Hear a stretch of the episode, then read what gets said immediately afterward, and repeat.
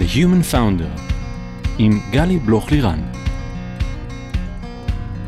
היי, כאן גלי בלוך-לירן, וברוכים הבאים ל-The Human Founder, הפודקאסט שבו מדברים על ההיבטים המנטליים של המסע היזמי. כולם מדברים על ה roller coaster שכרוך בלהיות יזם ואולי גם משקיע, או יזמת, או משקיעה. משהו שמדמה את ה sequence של מניה דיפרסיה. איך מרגישים high מטורף כשאת ממציאה טכנולוגיה שמזהה סרטן בשלב מוקדם, ואיך חווים לואו חזק כשאת מאבדת מישהו יקר וזה גורם לך להסתכל על החיים אחרת. והמקום הזה, חוסר הוודאות הזה, הצורך לשמור על עצמנו כל הזמן ברמת ניהול עצמי גבוהה, אנרגיה גבוהה ועם חוסן מנטלי להתמודד עם הכל, זה ממש לא פשוט. בכל פרק אני אשוחח עם יזמים, משקיעים, יועצים, פסיכולוגים, במטרה לתת מקום ללייר הנוסף הזה שפחות מדברים אותו בקול רם, ההיבט המנטלי שמלווה את הדרך היזמית, וגם אשתף עצות וכלים שיסייעו לכם לייצר פוקוס, בהירות וחוסן מנטלי, כדי להיות יזמים ויזמות מאוזנים שטוב להם.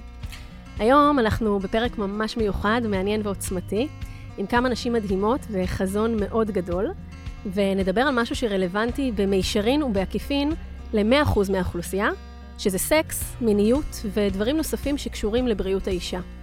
אני מתאמת ציפיות מראש, זאת תהיה שיחה פתוחה, כנה ומלמדת, שחשובה מאוד לכל אישה לשמוע באשר היא אישה או משקיעה או מנהלת, ולא פחות מכך, לכל גבר שיש לו בחייו אישה יקרה לו, או שמעסיק נשים או משקיעים, שצריכים להרים את הכפפה ולהזרים כסף לעולם הזה כי הוא נוגע לכולנו.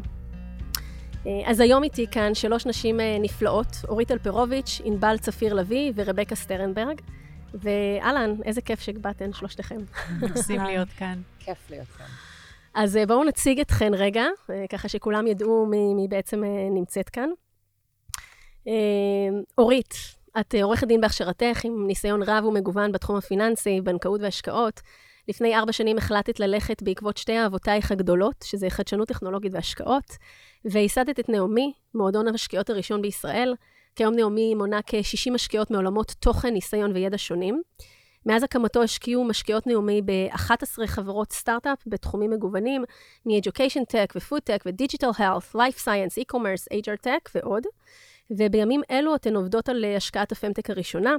לפני שלושה חודשים נהנו משקיעות NEOME מהאקזיט הראשון שלהם, שלוש שנים אחרי שהשקיעו ב- Donde Search, שנרכשה על ידי Shopify, איזה יופי.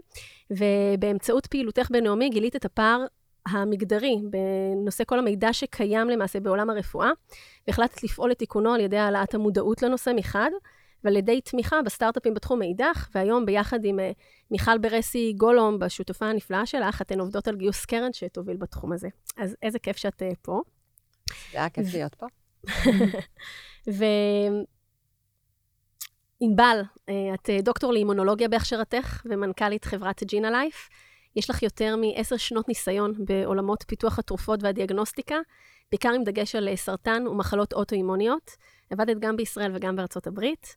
את מאמינה שיש מקום לפיתוחים משמעותיים בעולמות בריאות האישה, ויחד עם המשימה שלך להילחם בסרטן, את חברת לדוקטור שלומית יהודי רשף, מייסדת ומדענית ראשית בחברה, על מנת להקים את Gina Life ולאפשר אבחון מוקדם למגוון מחלות בתחום בריאות האישה, שהראשונה בהן היא בעצם סרטן השחלות, ואנחנו נרחיב על זה. נכון מאוד, בוקר טוב. בוקר אור. ורבקה, את מעצבת אסטרטגית, מרצה בכירה בחשיבה עיצובית בבית הספר למינהל עסקים באוניברסיטת תל אביב, יזמת ו- co-founder ית של אקוופיט אינטימי, יחד עם ורד איטליאנו, שהיא ה-CTO שלכם, וורדה מסר, שהיא ה-COO. ואקוופיט אינטימי היא חברה למוצרים ושירותים לבריאות מינית בטיפול עצמי, המיועדים. 40% מנשים אשר חוות כאב בנרתיק בעת קיום יחסי מין, בכל הגילאים, נשים צעירות, נשים בגיל הפוריות, נשים בגיל המעבר, או אחרי ניתוחים גינקולוגיים או טיפולי סרטן, שכל אלו בעצם משפיעים על הירידה בכמות האסטרוגן. ובחברה אתן גם משלבות מדע יישומי ושימושיות ושינוי התנהגות להנגשת בריאות מינית לנשים. אז תודה כולכן שבאתם, כיף ממש שאתם פה. ובואו נתחיל, בואו נדבר על מיניות וסקס ובריאות האישה ועל מסלולי החיים שלכם כנשים יזמיות ועל גילוי מוקדם של סרטן וקצת איך התגלגלתם אה, לכל המקומות האלה. אז אורית, בואי, בואי נתחיל איתך קצת. Um, האמת שחייתי תמיד במין uh, הנחה בסיסית, שכשאני הולכת לרופאה, ואני מקבלת איזשהו טיפול, חיסון, תרופה, היא בטח נבדקה על נשים דומות לי, ו, ולוסתה, וברור לכולם איך זה גם ישפיע על הגוף שלי. ובאמת, תוך כדי עבודה על נעמי, פתאום התברר לי שההנחה הבסיסית שלי היא מאוד שגויה, ובעצם די רחוקה מהמציאות. וזה הדהים אותי. זאת אומרת, בהתחלה היה לי קשה אפילו לקבל את זה ולהאמין לזה. חצי מהאוכלוסייה בעולם, ובעצם אנחנו לא חלק מהניסויים הקליניים. ובאמת, אחרי בדיקה מעמיקה, שהבנתי שזה אכן נכון, אז אמרתי שבשבילי, בשביל הילדות שלי, בשביל עתיד יותר טוב באמת, לכל הנשים שאני מכירה, חברות וכדומה, חייבים uh, לפעול כדי לשנות את זה.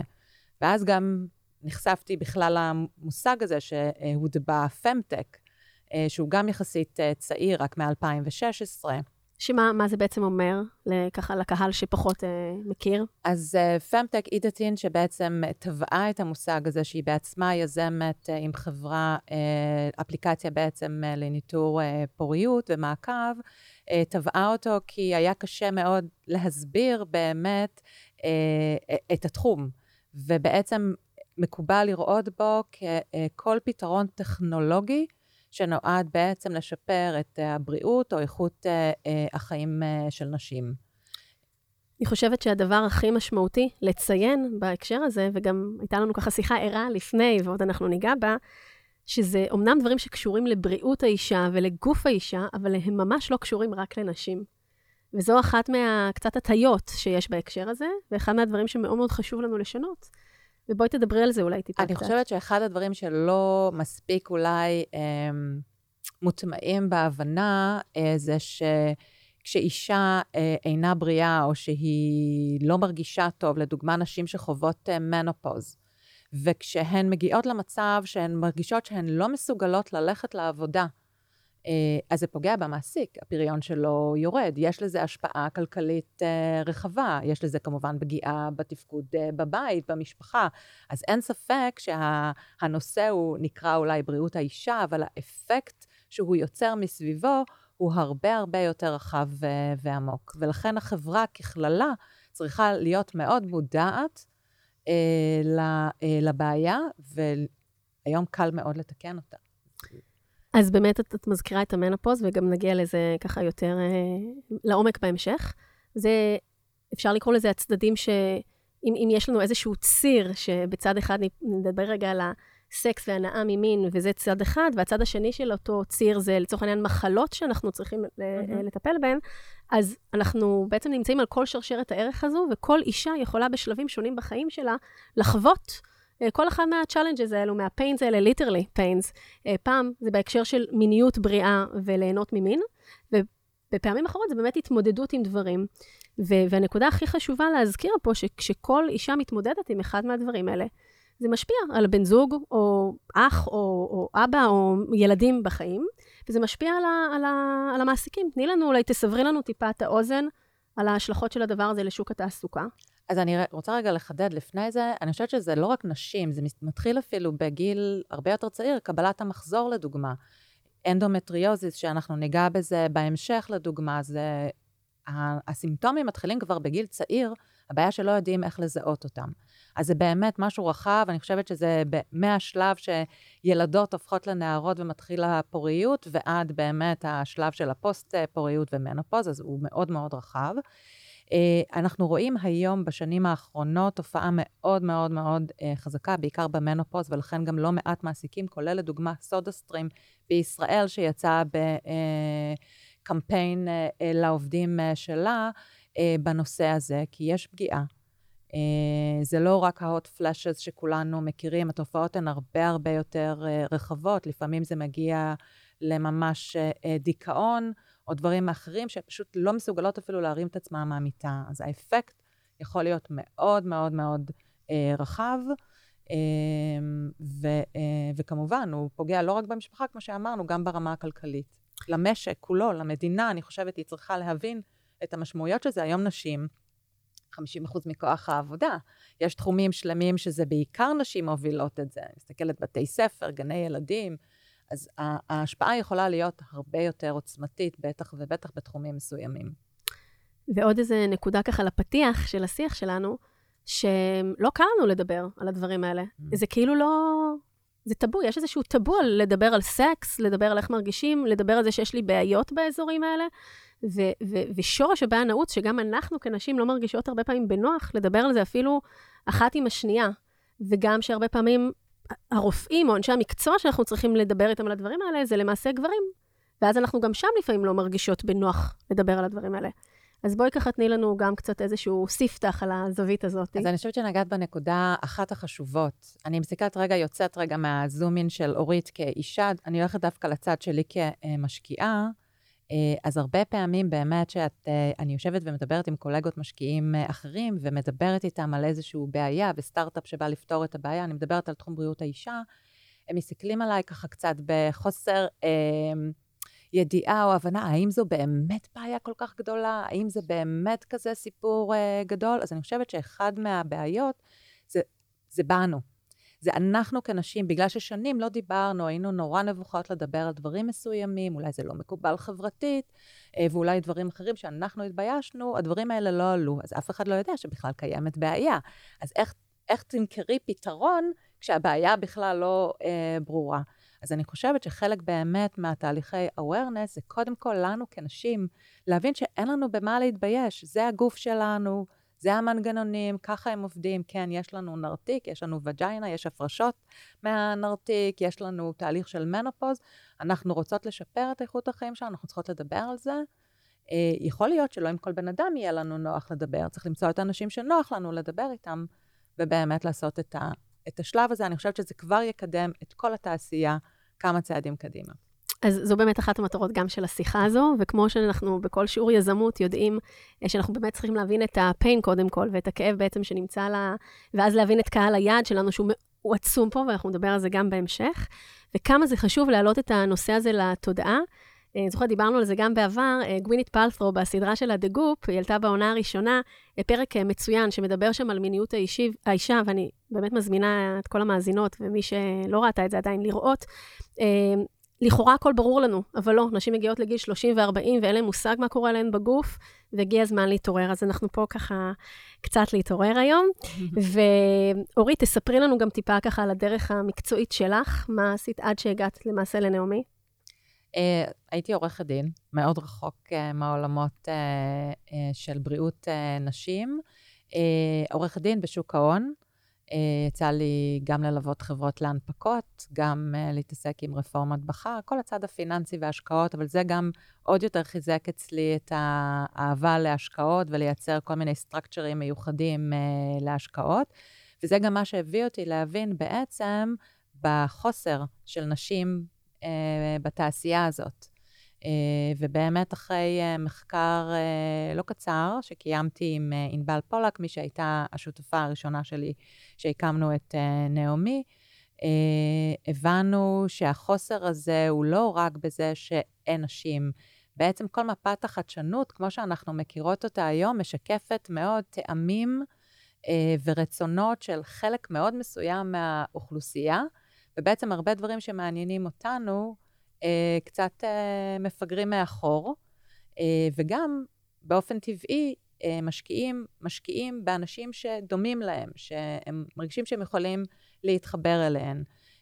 וכשיושבת בחורה צעירה מול גבר בן 50 uh, פלוס, בטח ובטח אם אני מדברת איתו על בעיות נרתיק, אבל לא רק,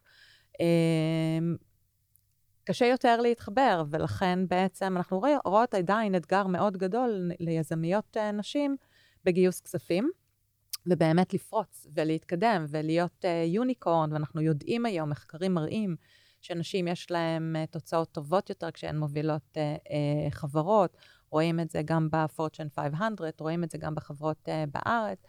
ולכן נעמי בעצם נולדה, א', כדי לתת הזדמנות הוגנת לכל יזם באשר הוא, זה לא רק נשים, אנחנו מחפשים באמת את היזמים הטובים ביותר, החזקים ביותר, בין נשים וגברים, אבל אנחנו לא בייס כשאנחנו רואות uh, נשים, ואנחנו מאוד מבינות ומתחברות, uh, ו- ובין היתר גם כדי באמת לקדם דברים שנשים או ילדות uh, יהיו הנהנות העיקריות, uh, אם זה משירות או מוצר. יש פה וזה למעשה... היה מאוד מאתגר. הדרך, אם שאלת, הייתה מאוד מאוד מאתגרת. כי זה עדיין. בעצם, זה בעצם לייצר פה מוצר חדש ולעשות פה נכון. איזשהו סוג של חינוך שוק. ויש פה שלושה דברים שקורים. כמובן ההשקעות, שזה נכון לכל קרן, לכל גוף השקעה, שזה, Mhm. לא ארחיב על זה את השיח עכשיו, כי זה ברור. שתיים, באמת לתת עוד מקום לעוד יזמות נשים אה, לבוא לפנים הבמה ולעשות פה איזשהו חינוך שוק.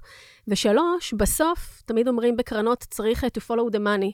ויש הרבה נשים שיש להן כסף ואין להן את הידיעה איך להשקיע, וזה גם משהו שקשור קצת לעולמות של פעם, שנשים הן קטנות ונשים לא יודעות לנהל דברים פיננסיים, וזה לא נכון. וצריך לעזור לאלה שאין להן עדיין את הידע, איך לבוא לקדמת הבמה ואיך לקחת אה, אחריות כלכלית ולהיות עצמאיות כלכלית וללמוד איך להשקיע בכסף. זה, זה לא פשוט, אבל זה לא מדי מורכב שנשים אינטליגנטיות לא יכולות להשתלט על הדבר הזה. וזה אחד הערכים המוספים המאוד מאוד גדולים, אני חושבת, ובסוף זה מה שמניע את הכלכלה. לגמרי. ויש הרבה נשים אה, נהדרות, כמו אה, דריה הניג שקד, ועוד הרבה נשים שככה עוזרות מכל מיני זוויות להניע את הצד השני של הדבר הזה, איך נשים תיכנסנה יותר אה, להשקעות. ואני חושבת שכל המאמצים האלה ביחד יוצרים איזשהו שלם שהוא הרבה הרבה יותר גדל, גדול מסך על הקו, שזו כל שרשרת הערך. מלעזור לנשים בהמצאות שאנחנו עושים, בטכנולוגיות, עובר בלעזור לקבל השקעות, ועובר בנשים שרוצות לנהל את הכסף שלהן הרבה הרבה יותר טוב, ולכן השיחה הזאת מאוד מאוד אה, חשובה. אז אה, מדהים, אורית, אז תודה ככה על הפתיח הזה, ואנחנו עוד אה, נמשיך. רבקה, בוקר אור. מה העניינים? גמור. עכשיו למדתי הרבה על אורית, זה איי אופנר. זה חלק מהכיף, זה כשעשינו, כשעשינו את ההכנה היום, ככה, קודם, אז אמרנו, אנחנו באות לשיחת קפה. שיחת קפה, לדבר על הדברים ולעזור לה, לי אין ילדות, אבל uh, לכם ולמי שיש, ולמאזינות, uh, לעזור באמת לחנך את, ה, את הדור הבא, ולכל הבנים שאנחנו מגדלים ומגדלות ומחנכים, לעזור להם לח, להיכנס בצורה יותר מפוקחת לעולם, יותר שוויונית.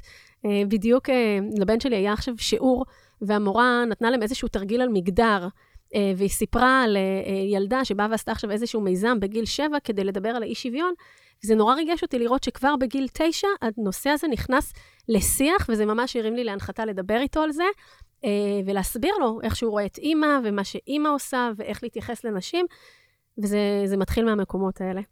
אז אה, רבקה, קחי אותנו קצת ככה על הדרך שלך, מה, מה הביא אותך לעשות את מה שאת עושה, ואחר כך גם תראי לנו דברים מגניבים. בסדר, בשמחה. אז uh, אני בעצם אלך אחורה. אני יזמת מגיל מאוד מאוד צעיר. Uh, אני כבר בתחום ההשכלה, uh, בחרתי תחום שהוא גברי כביכול, uh, ולמדתי בהרווארד תואר ראשון, גם מהצד של מדעי החברה, אבל גם מדעי המחשב. והייתי בין, אני כבר ותיקה מאוד, אז הייתי בין הקאובויות הראשונות בארץ בכל תחומי תעשיית ההייטק. ותק זה כוח, זה ניסיון. ותק זה כוח וניסיון, אבל זה גם חוסר, זה, המטרה היא להישאר טריים כל הזמן. ואני דווקא, זה מאוד מעניין, כי מעולם לא הסתכלתי על העשייה שלי כזרה כאישה. חשבתי עליה כזרה, כאישה, ש... כבן אדם שמתעניין בחשיבה עיצובית. אני רואה את העולם בצורה מאוד מסוימת, ועם גם עמדה מאוד אמביציוזית, שהעולם יתארגן לאיך שאנחנו רואים אותו, וזה בעצם הפעולה היזמית. זה התחיל, הייתי בצוות המוקדם של צ'ק פוינט, אפיינתי להם את הממשק. באותה תקופה בכלל לא היה אה, אה, אינטרנט, משקיעים לא הבינו מה זה firewall, mm-hmm. ובמידה מסוימת כל העשייה שלי בתחום, בין אם היא על מוצר פיזי או מוצר דיגיטלי, נובעת מ- מרצון שלי להטביע איזשהו סדר בעולם. ובאמת, להפתעתי הרבה, אקופיט, שזה בתחום בריאות האישה או בריאות הנרתיק, שם לי או שיקף לי מצב שהעולם לא נמצא איפה ש... איך שאני רואה אותו, או איך שהייתי רואה. אנחנו מתחילים לרוב מוצרים מהצד של שימושיות, usability, mm-hmm. ולי היה סרטן צוואר הרחם ב-2013, וכששוחרר... בת כמה היית אז? 48, mm-hmm. ובעצם ה bootstrapping שלנו היה מתביעה של איכילוב על פאפ שלא לא היה תקין ולא העבירו לי, אז לכל הנשים בקהל, כשאתן מקבלות תוצאה של פאפ, אז אה, תדעו, אה, תדעו לקרוא אותו, או תבקשו גם second opinion, נגיע לזה גם בהמשך. רגע לפני שאת ממשיכה את הסיפור, שנייה, בואו נפתח סוגריים למי שלא יודעת ולמי שלא מכירה, כמה מילים על סרטן צוואר הרחם. אה, סרטן צוואר הרחם זה בעצם הסרטן, אחד הבודדים שבעצם בגילוי מוקדם יכול להימנע. זה סרטן שהוא מתחיל מווירוס שקוראים לו פפילומה, HPV. Mm-hmm. ל-85% מהאנשים שמקיימים יחסי מין, בין אם הם גברים או נשים, יש HPV בחיים. החיים שלהם. חשוב לה, שתדעו את זה, שגם גברים יש להם את הווירוס הזה, שיכול חשוב. לגרום גם לדברים אחרים. אה, זה פשוט, נשים נבדקות, ואצל גברים זה פחות אה, מקובל עדיין, אבל גם לגברים זה יכול לגרום גם לכל מיני נגעים על העור, ולכל מיני סרטנים שיכולים להתפתח לאחר. סרטן הגרון בעיקר. למשל. אה, בעיקר. אני חושבת שזה מאוד מאוד חשוב, ונחזור לזה בהמשך, אבל תזכרי את האסטריסק הזה, שלמשל, יזמת מדהימה שעובדת בגוגל, התביישה להודות שהיא אה, חלתה בסרטן צוואר הרחם, כי זה קשור למין. שאלתי אותה, אבל את מתביישת בשתי הילדות שיש לך? זאת אומרת, כאילו, את חושבת שאנשים לא יודעים שאת פעילה מינית? אז באמת מוטמעים בינינו גם אצל נשים אה, אה, מאוד אה, אה, מתקדמות, איזשהו אה, סטיגמה פנימית אה, לכל הנושא הזה, אנחנו ניגע בזה בהמשך. נכון, וגם חשוב לציין שהווירוס ה-HPV הזה, הוא יכול לתפוס אותנו כשאנחנו ממש נערות צעירות. זאת אומרת, ברגע שמתחילים לקיים יחסי מין, אה, אנחנו בעצם חשופים לווירוס הזה. רוב הנשים מקבלות אותו, רובן לא יודעות בכלל שהוא קיים בגוף לגמרי. שלהם לתקופה ארוכה, mm. ויש לו גם הרבה שנים של דגירה, והוא גם יכול להתפרץ והוא יכול לא להתפרץ, ולפעמים אה, הריונות ושינויים הורמונליים בגוף יכולים לגרום לו בהחלט. למעשה לצאת החוצה. בהחלט. ואני חושבת שכל כך חשוב לדבר את זה, כי באמת, כמו שאמרת, 85% 85 מאיתנו מהנשים יש את זה. והגברים, לכולם. ו... מי שפעיל מינית פחות או יותר בחיים שלו, אה, אם זה קיים. אה, זה אה, נמצא. הגוף לרוב יודע לפתור את זה לבד. נכון. אני גם, בהמשך אני רוצה דווקא לנהל דיון על איך בדיקות באמת שנפלו מהשולחן היו יכולות לעזור לזה, אבל בפועל, בעצם החשיפה שלי, גם דרך אגב, ל... אמ, לזה שלא בודקים HPV, אה, שזה היום בדיקה שיכולה לתת מענה, היא זולה, היא לא הייתה לפני 20 שנה, הייתה יכולה לעזור, אבל בעצם סרטן צוואר הרחם הוא מאוד uh, פתיר uh, באבחון מוקדם. במקרה שלי, uh, עשיתי את כל הבדיקות, ופשוט היה false, false negative. Mm-hmm. אמ, ו... אמ, ולאחר השחרור שלי, קודם כל קיבלתי באמת אה, טיפול יוצא דופן, וגם זה מאוד מעניין, אה, בשיבא. אה, אני חושבת שהוא יוצא דופן גם באיך אישה ניגשת לטיפול, mm-hmm. איך היא שואלת דברים על הטיפול. אני יכולה להגיד שגם בצוות הטיפולי הנהדר שהיה, ראיתי איך נשים אחרות אה, לא מנהלות את, ה, את המהלך, אבל זה דיון אחר לגמרי. אבל את פותחת רגע פה משהו שהוא סופר חשוב בעיניי. ו- וזה בסדר שאנחנו עושות קפיצות, אנחנו אסוציאטיביות, לא וזה רציתי... אמרנו שיחת קפה. לגמרי. ואחד המסרים, אנחנו נעשה כמה מרקרים פה, תרתי משמע מרקרים, נדבר אחר כך על עוד סוגים של מרקרים. אבל המרקר הראשון שאני עושה פה, אחד כבר אמרנו, צריך לדבר על הדברים. ככל שאנחנו מדברות, אנחנו מקבלות יותר ידע, ואנחנו רואות שאנחנו לא יוצאות דופן, וזה mm-hmm. קורה מסביבנו. זה נכון בסרטן, זה נכון בכירורג אה, אה, אה, שד, זה נכון בהמון המון, זה נכון בהפלות, זה נכון לכל מה שקשור לנשים, בסדר? ככל שנדבר על זה, נראה שכולן סביבנו, או הרבה, חוות את זה. אבל הנקודה השנייה שחשוב לי למרקר, ואני מאוד מאמינה בה, אם אין אני לי מי לי, ואף אחד לא ידאג לבריאות שלי, רק אני. בהחלט. ובמקום הזה, המודעות, וזה מרקר מאוד חשוב פה בשיחה הזאת, של ללכת ולהיבדק, ציצי, אה, אה, צוואר הרחם, מה שצריך, פעם בשנה זה, זה מציל חיים. בהחלט. כל הימים האלה שיש לנו פעם בשנה, עכשיו יום אה, הסרטן הבינלאומי, יום, יש כל מיני זה, כבודם במקומם מונח ומאוד חשובים. אבל בסוף כל אחת, ואפרופו פרודוקטיביות, ודיברנו על זה הרבה מאוד בפרק הקודם בפודקאסט, פשוט להחליט את החודש בשנה, או או תקופת רבעון בשנה, שבו אנחנו עושות checkup overall על כל מה שצריך, ולכירורג שד, ולאולטרסאונד, ולרופא נשים, ול-HPV, כל מה שצריך, כי השליטה על החיים שלנו היא בידיים שלנו, וזה נורא נורא חשוב להגיד את זה, וככל שחברות עסקיות גם ממש, יגידו בצורה מודעת כזאת, כחלק מפעילות ה-HR, חודש דצמבר, חודש זה לא משנה, חודש בריאות האישה פה בחברה, ואנחנו מקיימים עכשיו תהליכים, ואנחנו מביאים את הרופאים, אפשר לעשות המון המון דברים, אנחנו לא צריכים לתת פה את כל הסולושנס.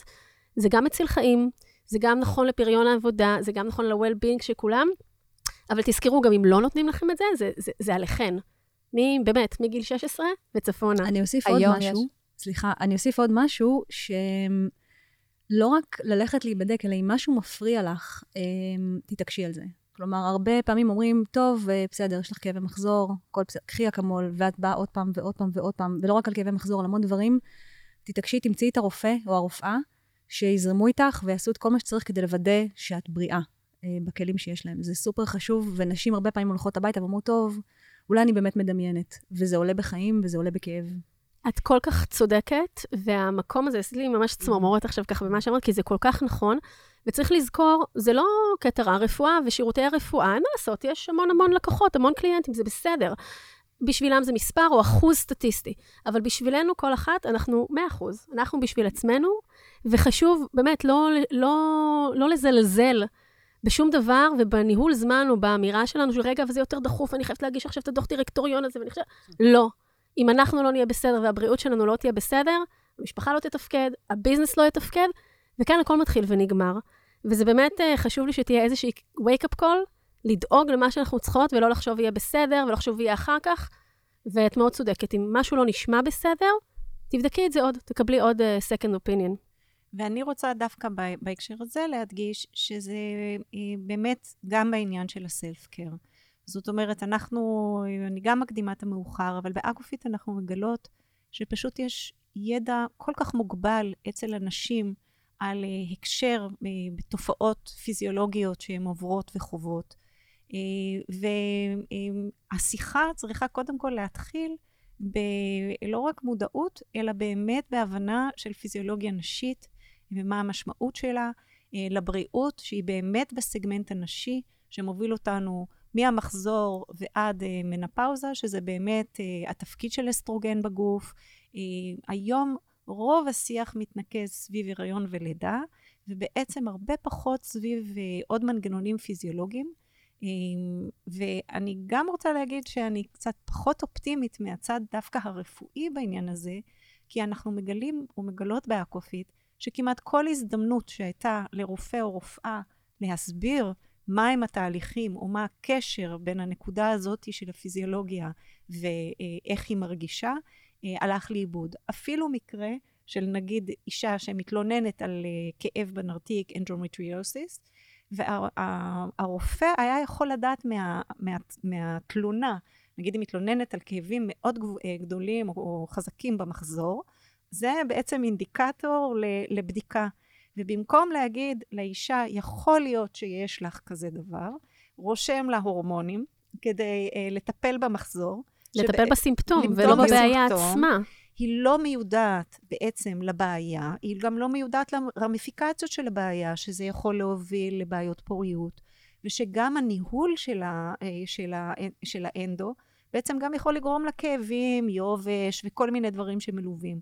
זאת אומרת, היום זה, זה לא רק אה, אה, ה- הבריאות האישה, אני חושבת שבעצם יש פער מאוד גדול בין מה שאנחנו צריכות לדעת על עצמנו, וגם מערכת הבריאות, למשל HPV, אם נחזור לזה, אז HPV לא נחשב STD, הוא לא נחשב ב- בסל המחלות... אה, שנחשב- HPV זה בעצם וירוס הפפילומה. הפפילומה. בואו נפשט פה את המילים לטובת מי שלא מכיר לגמרי. ושהוא לא אישה. לגמרי. אז זה וירוס הפפילומה שאמרנו שהוא אחד הגורמים המרכזיים.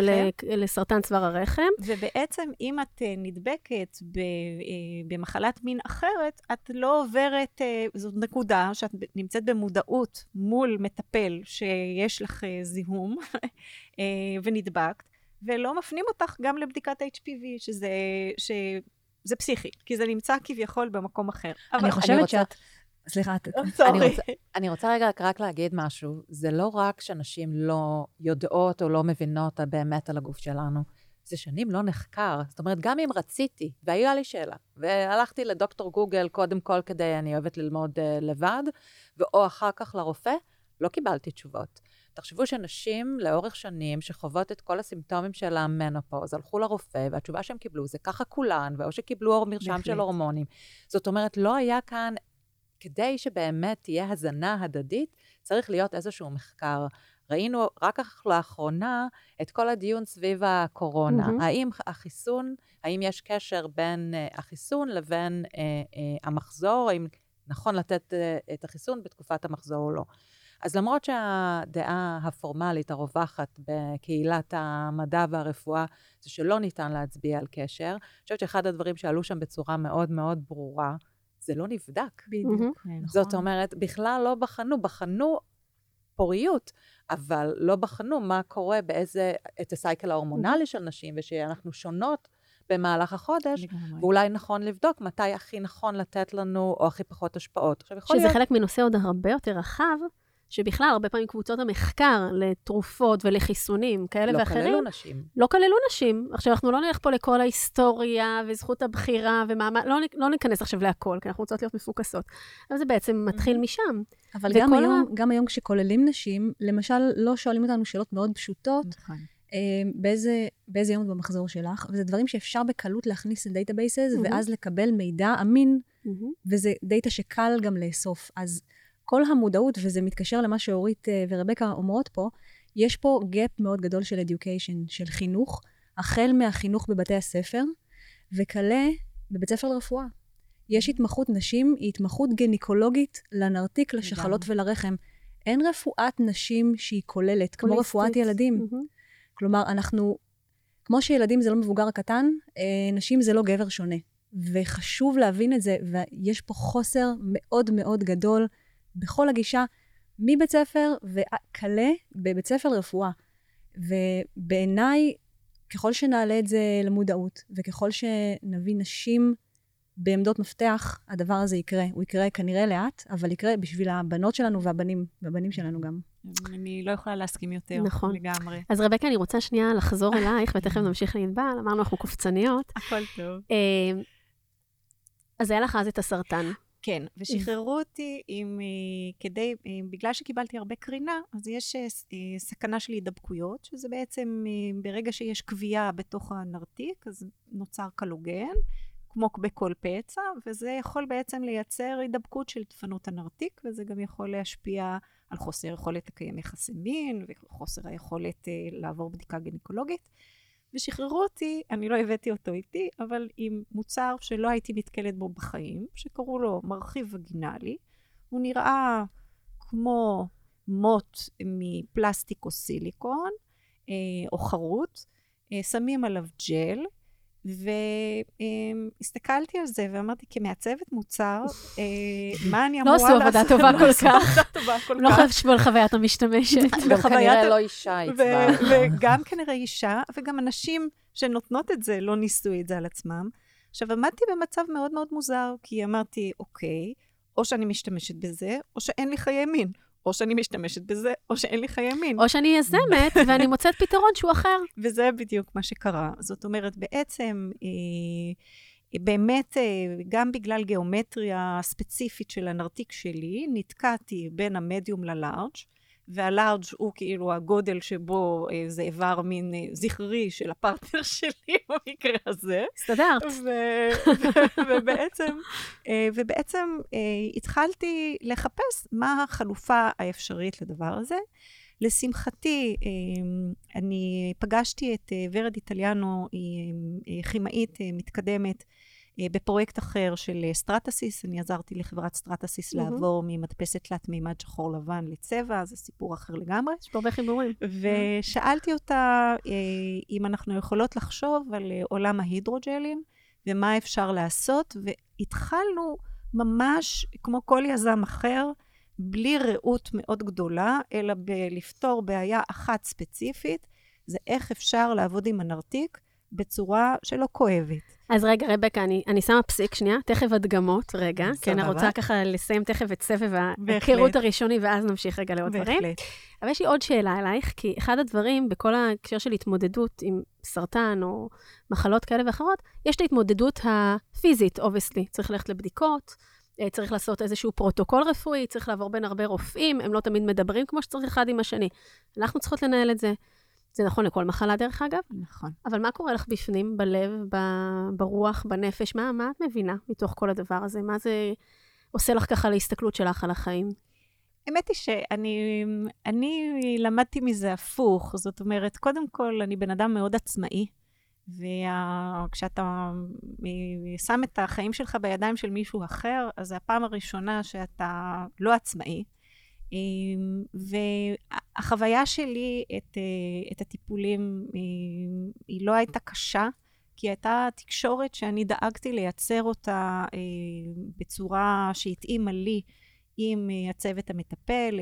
זאת אומרת, את היית מאוד אסרטיבית בתהליך כדי לקבל את האינפורמציה אני, שאת צריכה ולנהל לא אותו way? אני לא הייתי קוראת לזה אסרטיבית, אני הייתי קוראת לזה מודעת, mm-hmm. מודעת לאיפה אני נמצאת, וגם מודעת לקושי של הצד השני. Mm-hmm.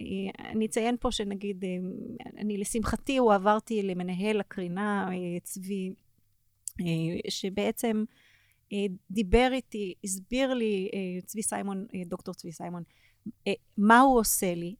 וכשהיו בשרשרת המזון עוד אנשים שפחות היו אינפורמטיביים, הייתי מתקנת אותם. עכשיו, גם אחד מה... זה גם מעניין, אחד מהתהליכי אה, אה, תסמונות אה, פוסט סרטן, אז בגלל שאני אשכנזייה ורזה, אז היו לי גם הידבקויות במעי שגורמות לחסמי מעי, שאף אחד לא ידע אותי על זה. עכשיו, כל פעם שאני מגיעה לאיכילוב על זה, אז רשום לי אה, אה, שהיה לי סרטן, אבל הם לא קוראים הרופאים, אז הם אומרים, אה, סרטן השד. אז אני צריכה לקום. ולהגיד, אה, לא, זה לא סרטן השד, זה היה סרטן צוואר הרחם, קיבלתי קרינה. אז אני לא קוראת לזה אסרטיביות, אני חושבת שמה שמעניין בכל התהליך הזה, ובכלל, זה חוזר גם למה שאת אומרת לגבי ללמד את עצמך. זאת הפעם הראשונה כמישהו שהוא אה, פרואקטיבי, שפשוט הסתכלתי איך המערכת סביבי עובדת, איזה מצוקות יש למערכת סביבי, ואיך אני צריכה להתנהל אה, מולם בצורה הכי אופטימית והכי אה, אה, מכירה בשחקנים. אה, לא בצורה מניפוליסטית, אבל אני חושבת שזה עוזר לכל הצדדים. זאת אומרת, רופאים הם כל הזמן, אה, אנשים רוצים מהם דברים, נמצאים במצוקה, אז, ואני חושבת את זה גם בעולם היזמי.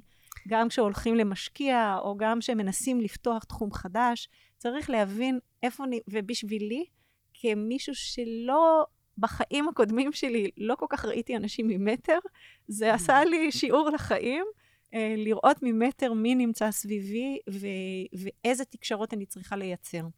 את יודעת, אני מקשיבה לך, ואני אשתף אותך במחשבה, אני אשתף חן במחשבה שעולה לי.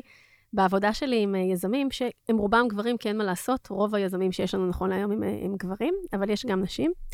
ואנחנו מדברים הרבה על הנושא של האסרטיביות. וחשבתי ככה, תוך כדי שאת אומרת, זה לא אסרטיביות, זו מודעות. ואסרטיביות, כפי שאני מגדירה אותה, זה בעצם לעשות מה שנכון לי, תוך התחשבות באחר, אוקיי? וחשבתי על זה שעצם זה שאת בוחרת רגע לקרוא לזה רגע מודעות, ולא אסרטיביות, ש... גבר היה מקבל את זה לחלוטין, שגם פה יש איזשהו בייס שאת אולי לא רוצה לייצר, זו רק מחשבה. איזשהו משהו שהוא מדי אסרטיבי, למרות שאי אפשר להגדיר מילה באותה מילה, או משהו שהוא כאילו יותר חזק, או משהו שיש בו יותר, אה, אני משרטטת גבולות וזה מה שנכון לי רגע לעשות. ואני חושבת שהאופן שבו תיארת את איך ניהלת את הטיפול שלך, הוא היה אסרטיבי ומאוד אמפתי. נכון. וזה בסדר גמור. ואני אומרת את זה בהקשר הזה, כי הרבה פעמים נשים, וזו הכללה, אבל היא קצת נכונה, אנחנו מפחדות רגע לקחת את המקום הזה של רגע להוביל ושל רגע להגיד משהו, ורגע, כן, אני חושבת שזה מה שצריך לקרות, אני חושבת שצריך לעשות את ההשקעה הזאת, אני חושבת שאתה צריך עכשיו להסתכל על הדבר הזה, כי זה, זה טוב לי, אבל זה גם יעשה טוב לך, כי זה נכון, הדבר הזה, וזה בסדר גמור להגיד שאנחנו גם אסרטיביות יותר. לא הכל חייב להיות בהסתכלות רכה, עדינה, עגולה. אה, זה בסדר, זה, זה בסדר בספקטרום טיפה, קצת לזוז הצידה, וכי מתוך הסתכלות שאנחנו רוצים לעשות טוב. ואם נת, נתעקש רגע על הדבר הזה, אנחנו בעצם מביאים יותר טוב לעולם, לנשים ולגברים. לכן אני חושבת שוב, שאני לא, לא ניחנתי ברכות מיתר, אה, ולא ניחנתי בחוסר אסרטיביות. אני חושבת שמה ש, שאת אומרת הוא באמת נכון לכל יזם, בין אם הוא גבר או אישה. זאת אומרת, אם אתה נכנס לחדר ואתה לא יודע לקרוא, מי נמצא סביבך ובאיזה גובה אתה צריך לדבר, אז הכישורים שלך כיזם או כמישהו שמנסה להניע שינוי אה, לא יכולים להשתנות. ובהקשר הזה, לשמחתי, לפעמים לנשים יש יותר את הכישורים האלה. זאת אומרת, אני כן חושבת שהיכולת שלך להתבונן ולהבין מי שחקנים סביבך, אז לכן אני חושבת שזה לא אסרטיביות ולא רגישות, זה באמת בגרות אה, יזמית. אה, בכל תחום. זאת אומרת, אם אתה נכנס ואתה מדבר אה, עם מישהו גבוה, אז אתה צריך להבין שאתה מיישר מבט אל המישהו הגבוה הזה. ואם זה מישהו שלא מבין את השפה הזאת, אז לעדכן אותה. לא הייתי רוצה להגיד שזו תכונה נשית, אני חושבת שזו תכונה של יזם או יזמת טובה, אה, ומשהו נחוץ לכל אחד מאיתנו. מעולה. תודה, רבקה, ואני שמה פסיק ואנחנו תכף ממשיכות. סורי. ענבל, נשמח ככה לשמוע קצת ממך על איך את התגלגלת למה שאת עושה היום, לג'ינה לייף, ואחר כך גם נרחיב כמובן מה, מה עושים בג'ינה לייף. אז אה, דבר ראשון, אני רוצה להתייחס אה, לרבקה. בעיניי, לדיון של אסרטיביות, אה, יש פה גם איזשהו פן הישרדותי. ואני אתן דוגמה, כי כש... ותכף אני אספר איך הגעתי לג'ינה לייף. ולמה שאני עושה היום, אמ, כשאחותי חלתה ודיברתי עם הרופא שלא שלח אותה לקולונוסקופיה בזמן, הוא אמר לי, אה, חמוד עלה. ועצרתי אותו ואמרתי לו, אני קוראת לך דוקטור, אתה תקרא לי בדיוק בשם שלך. כלומר, לפני שאני חמוד עלה ולפני שאני אחות של, אני דוקטור, אני יודעת מה אני מדברת. ואמרתי לו, אנחנו נבוא חשבון, והפחדתי אותו מאוד, והוא הבין שאין פה איזה ילדה צעירה שמנסה להתחנן למשהו. הוא הבין שיש פה... עכשיו, אני חושבת שאם היה גבר עומד מולו, אולי... חמודי לה לא היה, לא היה נאמר. בטוח. אה, בטח לא בזלזול הזה. זה כל כך נכון, יש הרבה פעמים את המיידלה הזה של פעם, נכון? אבל אני חושבת שמה שחזק וחשוב לי to emphasize here, זה שאת אה, את, את עמדת ואת אמרת את זה, אני קוראת לך דוקטור, ואתה תקרא לי דוקטור, אני יודעת על מה אני מדברת. דרך אגב, אני לא דוקטור, אבל אני גם יודעת על מה אני מדברת. בדיוק. בעצם זה שאנחנו, דוקטור לחיים, בסדר? בדיוק. בעצם זה שאנחנו נשים, ואנחנו יודעות על מה אנחנו מדברות, ואנחנו לוקחות את האחריות על החיים שלנו, תתייחסו בהתאם. ו, ומעבר לזה ש, ש, שזה נכון, עצם זה שנעמדת ואמרת את זה ולא נעלמת דום, זה המסר, אפרופו מרקרים, שחשוב לי לשים פה, כי אנחנו לא תמיד שמות את הדבר הזה בקונטקסט הנכון, ועל אחת כמה כשאנחנו רק באיזשהו מצב רגיש יותר, נפיץ יותר, חלש יותר, כי אנחנו מתמודדות עכשיו עם עוד דברים, יותר קשה לנו להיות שם, אה, לדרוש את ההתייחסות הזאת בגובה העיניים ובכבוד. אז כל הכבוד גם שציינת את זה כאן, כי זה נורא חשוב.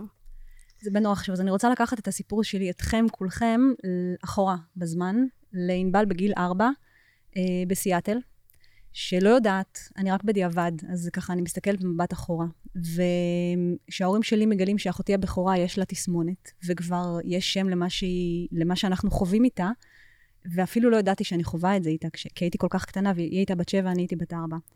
וקיבלו שם, קוראים לזה פריידר ווילי, ועכשיו, ואומנם לא היו קהילות, זה היה בשנות ה-80, אה, זה מרמז על גילי, אז... אה, אמ, תרגישי בנוח. חלק, חלק מהעניין זה גם להרגיש בנוח לגבי הגיל כן. שלנו. אני בכוונה מעלה אתכם כל הזמן לרמה העקרונית, כי אפילו אנחנו פה, שאנחנו נשים יחסית אסרטיביות ויודעות על מה אנחנו מדברות, גם לנו יש את ה bias הזה של רגע לא להגיד את הגיל, או אנחנו, אנחנו גם מתנהלות לפי הדבר לגמרי, הזה. לגמרי, לגמרי. אז uh, שנות ה-80, לא יודעים מה יש לאחותי, אנחנו מגיעים לסיאטל, בדיעבד אני יודעת שההורים שלי קיבלו שם, קוראים לזה Prader-Willi. לא היו אז קהילות שאפשר, שההורים שלי יכלו להבין מה הולך לקרות איתנו, אבל כבר היה משהו. ואני אה, בקשר מאוד טוב איתה, ולאט לאט אני גדלה לתוך מציאות שבה יש לי אחות עם צרכים מיוחדים, ונולד אחי אה, בארצות הברית, אז אני קיבלתי את הזיכרונות, הוא קיבל את האזרחות. אה, חלוקה שווה בסך הכל. בהחלט. אה, ועכשיו בגילי המופלג, הזיכרונות כבר מתערערים, אבל האזרחות שלו תופסת יפה. אמ, ובעצם אני גדלה לתוך מציאות שבה אני הבכורה, למרות שאני צעירה בגיל. ואני מתגייסת, וככה יש, הפער בינינו הולך וגדל, ואני מתחילה להבין כמה דברים. אני מתחילה להבין שאחותי, כשהתחילה לחוות התקפי אפילפסיה, ואנחנו הולכים לרופאת המשפחה, והיא לא יודעת להסביר למה ומה, ואני בחיפוש גוגל קטן, ואז לא היה גוגל מי יודע מה, מבינה שפריידר ווילי חווים אפילפסיה, mm-hmm. והטיפול בהם הוא X ולא Y, ואני באה אליה עם המידע, ואני אומרת לעצמי, איך זה יכול להיות שאני צריכה לבוא אליה? Mm-hmm. ואני מבינה שאת הבריאות שלי ושל משפחתי אני לוקחת בידיי, וזה מפנה אותי למסלול שבו הלכתי ולמדתי מדעי החיים בטכניון, והמשכתי לדוקטורט, ו... ותוך כדי מצאנו לאחותי מסגרת, ואני ככה, והתחתנתי ונולדו לי ילדים, ואני מתחילה להבין שהם... אמ, אני באיזשהו שלב, לא רק שאני אחות הגדולה, אלא היא תהיה איתי אימא, והיא תהיה איתי סבתא, ו- Mm-hmm. והיא תהיה איתי. כלומר, זה עוד איזשהו ילד כזה היברידי. ו... וככה אני חיה, ואני ככה, תמיד גידלו אותי של שתי רגליים על הקרקע, ואף אחד לא יכול להפיל אותך. ואני מסתובבת בביטחון רב אה, בחיים האלה. ויום בהיר אחד יש לה כאבי בטן. והם לא עוברים, ואומרים לה מחזור, ואומרים לה כל מיני דברים, וזה לא עובר. ואני מדברת עם אמא שלי, ואני אומרת לאמא שלי, אמא, עשיתי. ואני כבר אחרי דוקטורט. המון רקע שנים זה? בסרטן. אה, באיזה שנים? 2014. לא רחוק כל כך. את יודעת מה? לא 2014, שנייה, שנייה. אמ, 2014 כבר הייתה חולה טוב טוב. סביבות 2010. לא רחוק כל כך. אז אמ, אז את שוב פעם אומרת לרופאה, בלי דוקטור גוגל, הפעם את פשוט דוקטור, את כבר יודעת, CT, עשיתי. כי משהו לא תקין פה. משהו לא בסדר, בוא נסתכל, ועושים אולטרסאונד ולא רואים כלום. אמ, שולחים אותנו לרופאים האלה והאלה, בסוף אנחנו הולכים אה, לבית חולים בחיפה, עושים CT, ובדרך חזרה הביתה, מרימים טלפון, אומרים משהו לא בסדר, תחזרו, אמרתי לאמא שלי, את חוזרת לרמב"ם. הגענו לרמב"ם, ומשם הדרך הייתה ברורה. אה, אחותי אובחנה עם שלב 4, אה, גידול במעי, בגיל 34, והיא עצמה צרכים מיוחדים. היא לא באמת בת 34, היא בת 12. מהמם. ואני, שאף אחד לא יכול עליי, אה, מקבלת טוב טוב אה, משב רוח מאוד גדול שקשה לי לעמוד מולו. ואני מבינה כמה דברים.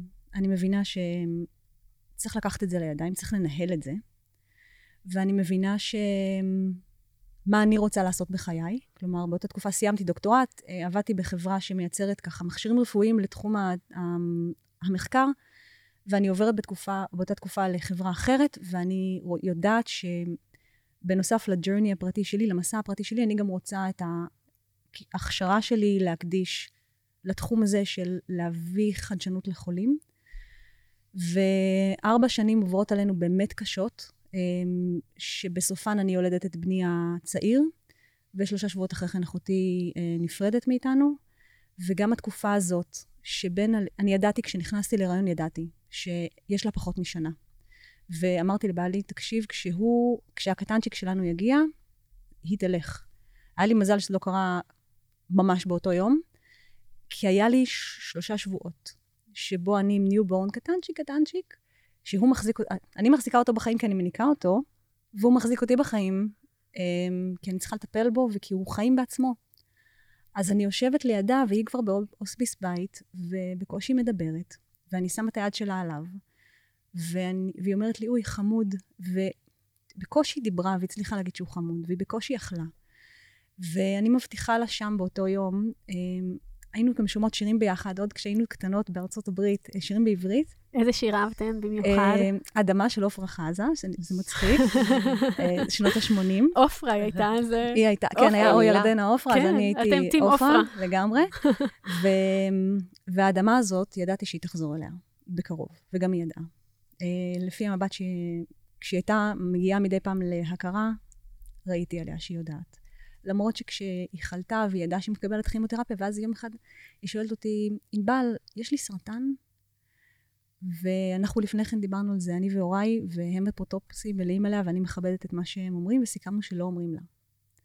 למה? השפלתי את המבט ואמרתי לא, וצבט לי בלב. אמ, אני עד היום לא, לא יודעת למה, למה הם לא רצו להגיד לה. כי כימותרפיה והכול, ו, ואתה מבין לבד, אבל, אבל בגלל שהיא בת 12, אולי לא כדאי להגיד לה. אולי גם לא כדאי להגיד בכפר שבה היא גרה, לחברים. אז ש, שגם זה, אפשר לדבר על זה המון, זה כל ההיבטים של איך אנחנו ניגשים לדבר הזה, ועבור אוכלוסיות שהן עם צרכים מיוחדים, ובכלל כל ההבנה הפסיכולוגית של מה נכון לעשות, מאיפה אנחנו יודעים. זו פעם ראשונה שאנחנו מתמודדים עם סיטואציות כאלה, אף אחד לא אמר, לא ייעץ, לא הסביר, ופתאום כלום. אנחנו, את, כמו שאמרת, את האחות הגדולה, את פתאום המבוגרת האחראית, ולהיקרא פה לפעמים בין מה אבא ואימא חושבים ולכבד, לבין מה האמת הפנימית שלי אומרת. וכל ההתמודדויות האלה, זה רק ככה להעלות שאלות. אין אה, right and wrong, אנחנו אין. לא יודעות מה לעשות שם. אין, זה פשוט, אני הגעתי למסקנה שהדבר הכי נכון לעשות, זה מה שנכון לך באותו רגע. נכון. למה? כי כשאני אחזור אחורה, גם אם זה היה טעות, אני אגיד, עשיתי את מה שחשבתי לנכון. זה היה בידיים שלי. אף אחד לא הטעה אותי או לקח אותי להצלחה. אם טעיתי זה אני, ואם הצלחתי זה אני. אז אמ, אני אצלה בחדר, והיא בימים אחרונים, ואנחנו שומעות את השיר הזה, אדמה, ואני יודעת שהיא הולכת לחזור לשם. ואני מבטיחה לה, ואני אומרת לה, שאני, כל מה שאני אעשה, זה לדאוג שהמחלה הזאת, אני רוצה להתנקם במחלה הזאת. ואני משתמשת במילה להתנקם, במילה מאוד קשה. אני אחזיר לה, למחלה הזאת, על זה שהיא לקחה אותה מוקדם מדי. ויש רגשות אשם מאוד גדולים בזה שעם כל הידע שלי ו... ועם כל מה שאני יכולה לעשות, לא ראיתי את זה לפני כן. ואם היינו עושים סיטי אולי שנתיים לפני כן, אולי, אולי כן, אולי כן היא הייתה יכולה להיות איתי סבתא. וגם כל המחשבות האלה של ה-what if. מאוד קשה. שהן מאוד מאוד קשות להכלה, והן בלתי נמנעות מצד אחד, ומצד שני אין באמת מה לעשות איתן, אז גם ה... הרבה פעמים, אם אני פותחת רגע סוגריים, לא, לא בחשיבות אלא בעניין, יש את החולה עצמו. אבל יש את כל המשפחה שמתמודדת מסביב, או החברים, או הבני זוג, וגם להם יש התמודדות בפני עצמה, שהם צריכים לדעת להכיל אותה. וזה גם נושא, דרך אגב, זה נכון לכל מחלה, אבל גם זה לא נושא שמדובר מספיק, מה בעצם קורה עם, ה, עם המשפחה הקרובה, עם, ה, ממש. עם האנשים הקרובים, ואיך את במקום שלך, כאימא לילדים עכשיו, כדוקטור, ממשיכה לתפקד בתוך הסיטואציה הזאת. זה היה לי מזל גדול, והייתי עם בתי הבכורה בטיפול דיאדי, כי יש לה קשיים משלה, ו... והפסיכולוגית הזאת, שבאמת היא, בשבילי הייתה אור, היא אמרה לי, את יכולה לבכות לילדים שלך. כי אני גם, מרוב זה שלימדו אותי שאני חזקה, הדמעות שלי לא מגיעות. לא מגיעות גם עכשיו. ו... אני ראיתי קצת. הייתה לך לחלוכית, אל תגידי. יכול להיות לחלוכית. אני מאוד, אני מאוד uh, שולטת על זה. וזה זה חיסרון גדול. אבל אני דווקא... היית רוצה לשחרר את זה קצת מתישהו? אני בתהליך. 20-30 שנה ואני שם. אבל דווקא מה שסקרן אותי פה ומה שאת מתארת, זה דווקא, וזה חוזר לאורית, דווקא הנושא הזה של האשמה, שהפכת אותה מאשמה למשהו אה, פרואקטיבי. אה, אני חושבת שזה מאוד מאוד מאוד מעניין אה, לבריאות אה, האישה ובכלל ל, ליזמות. זאת אומרת, פתאום ראית, הנה, אני אישה משכילה מאוד, אה, דוקטור, אה, וזה התפספס לי. ועצם האשמה הזאת, אני חושבת שזה כל כך מעניין, כי זה חוזר גם למה שאת אמרת קודם. נשים שמגיעות לסיטואציה שהן לא יודעות משהו, אם הן היו הופכות את האשמה הזאת, כמו שאת עשית, לאשמה פרואקטיבית, שאומרת, לא, אני אדאג שאם יש חסך כזה בבריאות האישה, באבחון, בכסף, mm-hmm. בהשקעה, ביכולת שלי לעשות, זה דבר שביכולתנו לעשות אותו. זאת אומרת, הנושא הזה של אשמה הוא, הוא דרבנן גדול. והוא גם יכול להיות הפוך. ואני חושבת שאסור לך להאשים את עצמך, כי א', אני חושבת שיש משהו, איזה מנגנון טבעי בנו, שהרבה פעמים אנחנו דוחות משהו כי אנחנו לא רוצות uh, באמת להאמין שזה, שזה מה שקורה. וגם את, ב, בתוך החיים, בתוך המרוץ, אתה באמת לא תמיד חושב על הדברים האלה. אני חושבת שאסור לך להאשים את עצמך, ואין פה בטוח uh, אשמה בטח לא שלך. Uh, ו... ואני חושבת שרק באמת להסתכל על מאיפה את לוקחת את מה שחווית מה... עם אחותך, ולעשות ממנו משהו טוב. אני חושבת שזו הסתכלות uh, יותר uh, נכונה. אנחנו גם לא כן. לא תמיד יכולים לתקן כל דבר. נכון. יכולות לנסות, אבל uh, נכון. זה גם... ועוד משהו שקורה פה, שימו לב, אנחנו הרי בהתבוננות, אנחנו נשים, אנחנו יודעות לעשות את זה. איך uh, היכולת הזו של, של נשים, כן, של תכונה נשית, של לגלות אמפתיה, ולהסתכל על מה שקורה, ולתמוך, שזה משהו שהוא א', מאוד מאוד הישרדותי. ומפעם, אה, אבל לתת את, ה, את הנתינה הזאת, שהרבה פעמים מדברים על זה בהקשר של אחרי שהופכים להיות אימא, אה, אה, איך פתאום החברות, או האימא, או הסבתא, סוג של כזה משהו מאוד מאוד מחבק כזה, שעוזר עם האוכלים, ועם איך תניקי ותעשי ככה, לפעמים זה גם עולה על העצבים, אבל יש שם הרבה דברים טובים. אז איך פתאום ההתייחסות הזאת קורית פה בצורה מאוד מאוד טבעית, ו... וגם במקום עבודה, לצורך העניין, כשפתאום בן אדם מתמודד עם, מישהו, עם משהו, פתאום הייתה לי אתמול שיחה עם מישהי מאוד מאוד יקרה, שמתמודדת עכשיו עם uh, מחלה מאוד קשה של בן זוגה, וגם העובדת שלה uh, חלתה בזה עכשיו, והיא אומרת, המתנה שקיבלתי, אני הייתי מחליפה את זה עשרות פעמים, אבל המתנה שקיבלתי, אחת המתנות, בעצם זה שאני מתמודדת בזה עם עצמי, עם בן זוגי, זה להבין מה זה אומר uh, לעובד להתמודד עם הדבר הזה, ומתוך המקום הזה אני יודעת איך להתייחס היום אחרת לעובדת שלי. כשאמרתי לה, ברור, את ממשיכה, משכורת רגילה, הכל אותו דבר, תטפלי בעצמך, היא אומרת, לא הייתה לי את היכולת לראות את זה לפני כן. וכשאנחנו מביאות את הרגישות הזו פנימה לתוך השיח, זה לא נקודת חולשה, זה, זה עושה דבר טוב, זה מקדם דברים טובים ועושה אותנו ליותר טובים, זה א'. ב', אשמה זה נורא טבעי. בסוף, כמו קנאה, זה רגשות נורא נורא טבעיים, אנחנו לא צריכים לנסות לגרש אותם. אנחנו צריכים גם רגע לתת להם להיות. ואחר כך, כמו שרבקה אמרה, וזה באמת אחד הדברים, לא סתם מדברים על ה-Y החזק, כמו שסיימון סיניק תמיד הגדיר אותו, זה הופך להיות ה driving force שלנו. וזה אחד הדברים, ו- וזה עצוב, אבל אלה גם החיים, רוב היזמים שאני מדברת איתם, כולל אני עצמי, כל אחד מאיתנו יש לו איזשהו משהו שהוא מביא איתו למשוואה, וממנו הוא צומח. זה, זה חלק מהבעירה הפנימית שלנו. ואני חושבת שאחותך, אה, מאוד מאוד גאה לראות אותך כאן היום ולשמוע אותך, ואיך את נשמעת ומה שאת עושה היום, וזה ככה רק אה, כדי לתת לך איזשהו חיבוק כזה תודה. ממנה. אז, אז את מחליטה שאת למעשה, זה הדבר הבא, ומה קורה אז? אז אני, אני מחליטה ואני מבטיחה לה, והיא הולכת לעולמה, ואני נשארת עם, עם צער גדול מאוד, ו, ואשמה וצער, ואני אומרת, החוק השני של ניוטון הוא נורא פשוט. הכוח שאתה מפעיל על, על גוף, זה הכוח שגם פועל עליך בחזרה. והשימור אנרגיה הזאת, אה, אמרתי, אוקיי, יש את הדבר הזה שאני מרגישה, אם אני לא אהפוך אותו למשהו טוב, הוא יהרוג אותי. אני אלך גם, כי, כי אני לא יכולה להכיל את זה. והיינו קרובות, כל כך קרובות, כמו תאומות, ישנו באותו חדר, כלומר, היה קשר נורא נורא חזק, בגלל שהיא הייתה צרכים מיוחדים, בגלל שהיא הייתה ילדה. אז אז זה מה שהחלטתי, ואז uh, קיבלתי הזדמנות לעבור לארצות הברית, וגרנו בארצות הברית, uh, ועבדתי, באמת, הרגשתי שאני מגשימה את עצמי, והחלטנו שאנחנו חוזרים, וחיברו אותי לשלומית. ו- וביום שדיברתי איתה, ידעתי שזה זה. אני יושבת לי בפילדלפיה, ככה מתחיל להיות נעים, למרות שעדיין איזה מינוס ארבע, אבל היה שמש, וזה באותם יבשת ש... שהיה לי טוב עם אחותי בגיל ארבע, ששם אבחנו אותה, והרגשתי שהכל נסגר, כי זה אותם טעמים ואותם ריחות, וקצת אותו מזג אוויר, למרות שסיאטל ופילי קצת שונות. הרגשתי ש...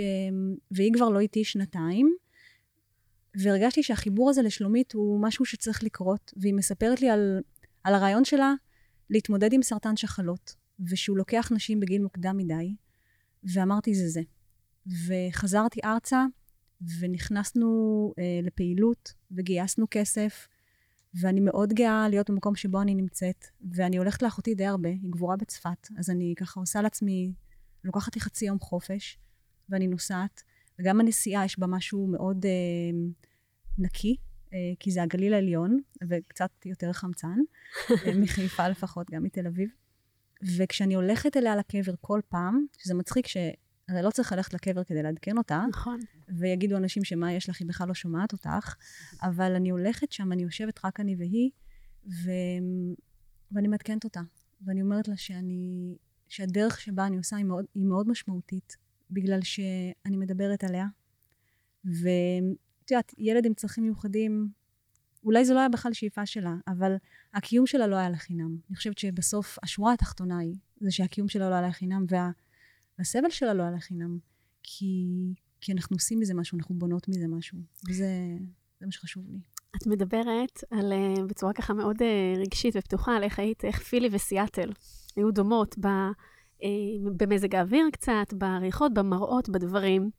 ואת מספרת איך את בוחרת לקחת יום, חצי יום עוף, אחת לכמה זמן, ולנסוע לדבר עם אחותך, ואיך השיח איתה נמצא כל הזמן, ואני חושבת שעצם השיח הזה, והיכולת שלך, שהיא, שהיא נפלאה, והיא לא ברורה מאליה בכלל, אה, להיות קשובה לסימנים הקטנים של החיים, למה את מרגישה בתוך הדרך הזו, לאיך את נותנת לה קיום בתוך החיים היזמיים והמקצועיים עכשיו שלך, היא מבורכת והיא נפלאה.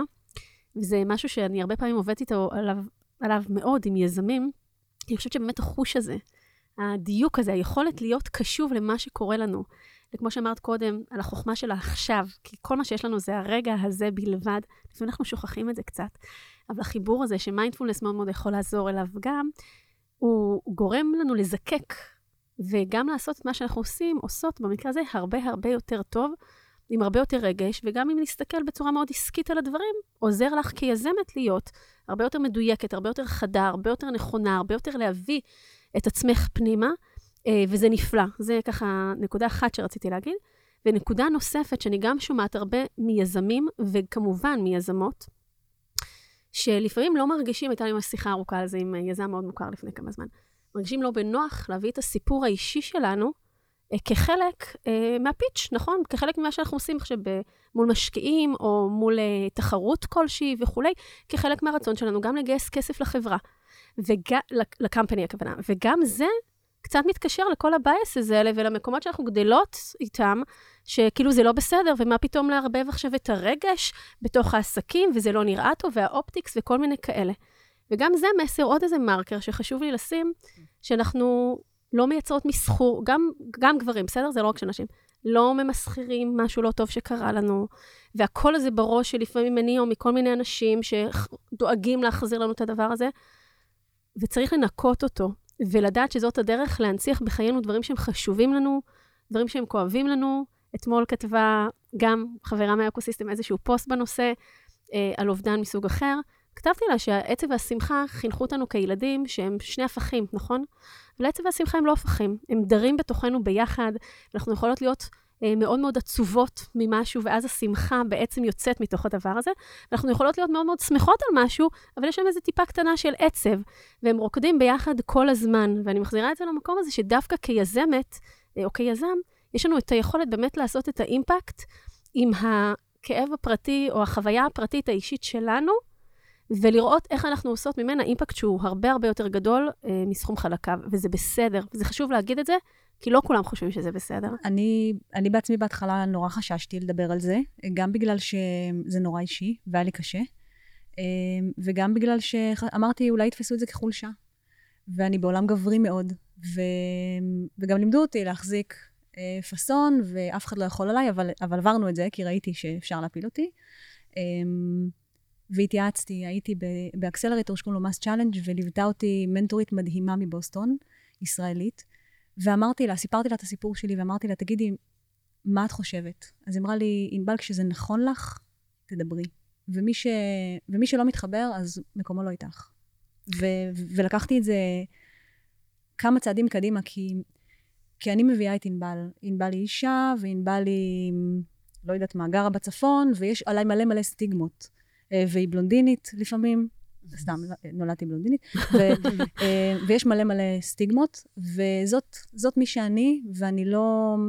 ודיברנו על קופסאות לפני שהתחלנו את נכון. הפודקאסט, ואיך אנחנו ממדקים את עצמנו.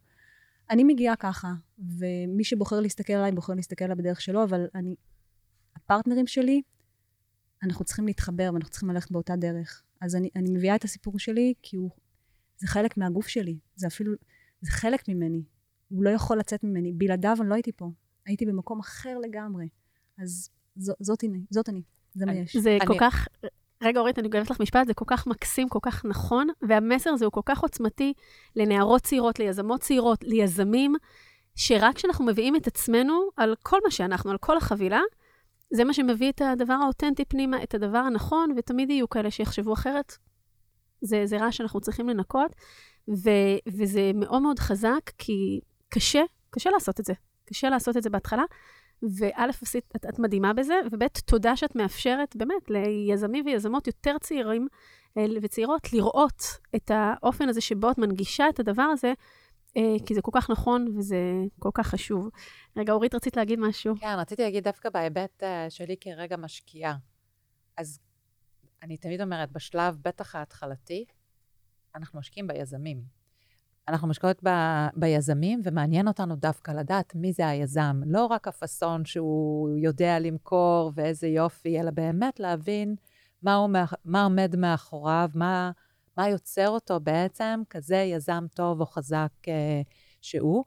ואני אה, חושבת ש... אה, עוד דבר שאני גם הרבה פעמים אומרת, אה, לא מעט יזמים, אבל בטח ובטח גם בתחום שלך, של ה medical ובכלל, כמו שמשקיע עושה due diligence על היזם, גם היזם צריך לעשות due diligence על המשקיע. זו חתונה ארוכת טווח יכולה להיות, וזה תהליך ארוך. וכשאני מסתכלת על חברה בסוג שלך, שצריכה להיכנס לניסויים קליניים, ויש כל כך הרבה אתגרים בדרך, ועד האישור הרגולטורי, מי שירקוד איתך את הטנגו הזה, זה באמת צריך להתאים, להשלים, וצריך פה היכרות אה, עמוקה. נכון, יכולים להיות כל מיני uh, דברים תוך כדי תנועה, אבל אם בנקודת ההתחלה זה לא מרגיש בנוח כי את לא יכולה להיות עצמך, או את העצמך שלך, הצד השני לא מעריך או חושב שזה, uh, שזה היה לא נכון, או חולשה אפילו לפעמים, זה באמת לא זה. It's not meant to be. ואני הייתי רוצה גם להוסיף לזה גם בהיבט ה... היזמי עצמו. זאת אומרת, אה, הגישה שלנו ב Acufit הייתה קודם כל usability. עכשיו, זה בגלל שאין מוצר שאני עובדת עליו בשלושים שנה האחרונות, שהדבר הראשון שאני שואלת את עצמי זה מי המשתמש ואיך הוא הולך לעבוד איתו. אז אם זה לא מעניין, אה, או אתה לא מביא את זה לשולחן, אז אתה גם לא אה, יכול להשתמש בזה. אני לא כל כך אוהבת את המילה חדשנות, אבל כן, אתה לא יכול להשתמש בזה לחדשנות. אה, עשרות מוצרים אה, אה, נהגים בשנה, גם לבריאות מינית וגם לבריאות האישה, אבל חלק מאוד גדול מהם לא מתחשב באיך זה מרגיש, או איך זה... דמוגרפיה. או ממש. לגמרי, ולכן אני, אני חושבת שזה גם יכול להיות מוטיבציה אה, בסיסית, זה גם יכול להיות אה, התאמת השקעה, אבל אני באמת חושבת לכל יזם ויזמת, שאם הם לא פועלים מתוך ה zone של עצמם כדי לגשת לבעיה ולפתור mm-hmm. אותה, הסיכוי שהפתרון יהיה מבודל הוא יותר נמוך. זה לא אומר שזה אה, ערובה להצלחה להתחיל ממשהו שמייצג אותך, אה, זה גם לא passion אה, או לא passion, כי כל מיני אנשים יכולים להיות passionate על משהו אחר, אבל בעצם כל יוזמה חייבת לייצג איזשהו מנגנון של האופי של היזם או היזמת, אה, וזה גם נכון להשקעה. גם. אני רוצה ככה לשים עכשיו פסיק על הפרק הזה. אנחנו עושים חלק שתיים בעצם של הסדרה הזאת, כדי שגם לכל המאזינות והמאזינים שלנו יהיה להם ככה אה, קשב להקשיב לכל הדברים המדהימים ש, ש, שבעצם אנחנו מדברות עליהם פה. אז אנחנו שמים עכשיו פסיק על חלק א' בסדרה וניפגש בפרק הבא. ונמשיך לגעת בנושאים נוספים שקשורים לעולם הפמטק ולמסע היזמי של אה, אורית ורבקה ו, אה, וענבל. למאזינים בעצם שלנו היום, אה, אנחנו עושים פסיק, ככה גם אני אומרת ליזמים שלי מסשן לסשן.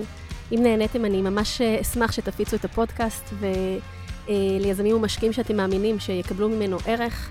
תודה לאולפנים בגוגל קמפוס שמאפשרים אה, לנו כאן עכשיו להקליט את כל התוכן המאוד מאוד מאוד חשוב הזה.